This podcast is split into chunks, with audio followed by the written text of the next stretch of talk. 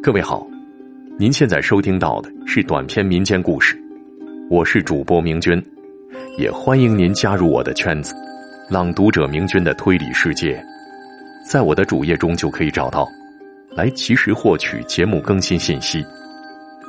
来听今天的故事，《翠娘》。唐朝开元年间，山东即墨有一个书生叫方鸿儒，祖上原本是当地大户，后来呢家落中道，勉强维持生计。这位方鸿儒自小是聪明过人，在当地有神童的美誉。他呢始终相信，书中自有颜如玉，书中自有黄金屋，每天就知道读圣贤之书。希望有朝一日能高中，光耀门庭。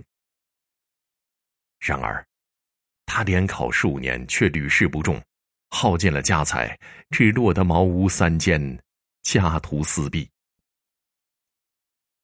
最终呢，在又一次考试不中之后，方鸿儒心如死灰，不知不觉来到了海边，登上临海的一块礁石，望着辽阔的大海，他百感交集。既感叹上天的不公，又哀叹自己的不幸，一时想不开，纵身跳入了海里。不知过了多久，方鸿儒渐渐的转醒了，发现躺在自己的床上。哎，难道自己刚才是在做梦吗？他坐起身来，摸摸头，不明所以，又四下看看，发现不对呀。那饭桌上整整齐齐的摆放着两盘菜和一碗饭呢。他跳下了床，来到了桌子边，用鼻子一闻，香气扑来，令人垂涎。也许是饿坏了，他来不及想是怎么回事，风卷残云的吃了起来。正在这时候，屋门一开，一个年轻的姑娘走了进来，明眸贝齿，笑靥如花。慢点吃。还有呢。姑娘看着方红如的吃相，扑哧一乐。方红如一下子惊呆了，一时间也不知道要说些什么。姑娘看着他的样子，又是一乐，轻声细语的说：“你先吃吧，我一会儿再告诉你我是谁。”姑娘的话像有魔力，方红如听话的又吃了起来。等方红茹吃完饭，姑娘自我介绍叫翠娘，是海边渔民的女儿。刚才见她自寻短见，就把她救了上来。方红茹向翠娘深施一礼，感谢救命之恩。谢了翠娘之后，他又叹了口气说：“唉，我已无意求生，姑娘何苦救我呀？”翠娘说：“啊。”人活在这世上，都会有落魄的时候，哪能事事如意呢？公子千万不可轻生，来年再考便是了。方鸿儒叹了口气说：“可我已经屡考不中，而且家里又是这个状况，这这怎么翻身呢？”翠娘皱了皱眉，又摇了摇头说：“公子不能这么想，以公子的才学。”一定会高中的，大丈夫志存高远，做事不能半途而废，而且家中的事不用烦恼，我每天会给公子送饭洗衣，你安心读书便是了。方红如又向翠娘深施一礼，坚定的说：“啊，听姑娘一席话，胜读我十年书啊！这是姑娘大恩，不知何时才能得报啊！”翠娘见方鸿儒重新振作起来，高兴的说：“公子不必言谢，要谢也要等你高中之后。”从此以后，翠娘天天准时来给方鸿儒送饭、收拾屋子。做完事之后就走，从不多做停留，也从不让方鸿儒送出门，说是怕影响他读书。一开始呢，方鸿儒也没多想，后来他越想越不对劲儿。这翠娘救了我，她是怎么知道我家在哪儿的？哎，一个弱女子是怎么把我弄回来的？还有，我的情况为什么她都知道的一清二楚呢？而且近日没有一个邻居向我说起翠娘啊，她每天都来几次，应该是有人能看到啊。带着这些疑问，方红茹决定偷偷的调查一番。第二天呢，翠娘像往常一样送了饭，又收拾了家，做完一切，挎上装饭的篮子出了门。方红如偷偷的跟在他后面，可是刚转过一条街，翠娘就不见了。方红如一时摸不清头脑，只好先回去了。接下来，他又跟了两次，都是这样。下一次，翠娘再送饭来时，方红如说什么也不吃了。翠娘问他怎么了，他就把所有的疑问都说出来了。翠娘一听，眉头紧锁，咬住了嘴唇。沉思良久，才开口说道：“公子既然这样说，实不相瞒，我其实是个已死之人，因为年轻横死，心有不甘，化作了一个翠羽小鸟，整日在故土盘旋。又因我死之前，一直仰慕公子才学，心生情愫，所以每天都会停在公子家对面的大树上，听公子读书。那天我见公子要寻短见，连忙出手相救。”为了方便与公子相处，我又化作生前模样。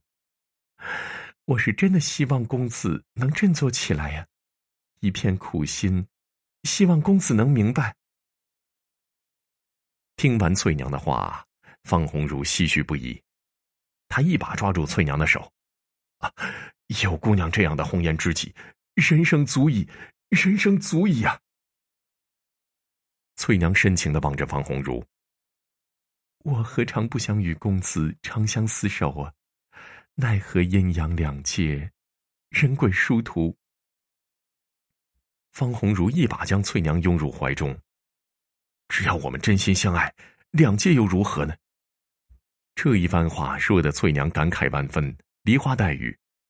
他哽咽着说：“难得公子垂爱，翠娘感激不尽。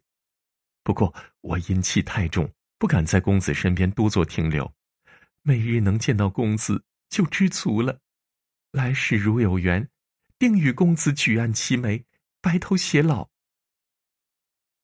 方红如把翠娘抱得更紧了，我可不想来世，我我只要今生。良久，两人才分开。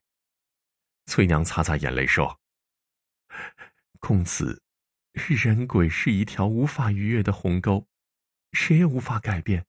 我们还是珍视现有的一切吧。方红茹低头不语。知道了翠娘的身份之后，方红茹越发的努力读书了，想以此报答翠娘的深情厚谊。翠娘也更加无微不至的照顾着方红茹。转眼，又临近了大考之日，翠娘帮方红如收拾好行囊后。送他到驿站，二人是依依惜别，有说不完的话。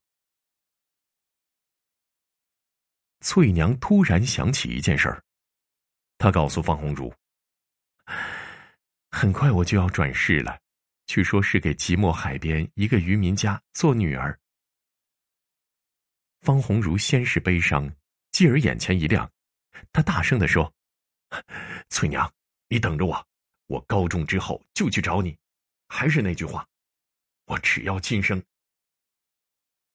翠娘伤感的说：“转世前都要喝孟婆汤的，将来即使与公子见面，我也不会记得公子了。”方红如拿起一支笔，在翠娘左手手心里写上了“方红如”三个字，对翠娘说：“没关系，我认识你就行了，一定要等着我。”三个月之后，方红如高中状元。在回乡请亲时，他派人到海边打听，看谁家刚生了女儿。下人回来后说，只有一家最近生了女儿，就是张二林家，刚满百天。方红如连忙赶过去，看到孩子时，活脱脱就是一个小翠娘啊，左手紧握。问那张二林是怎么回事张二林说，孩子生下来就这样。谁也掰不开。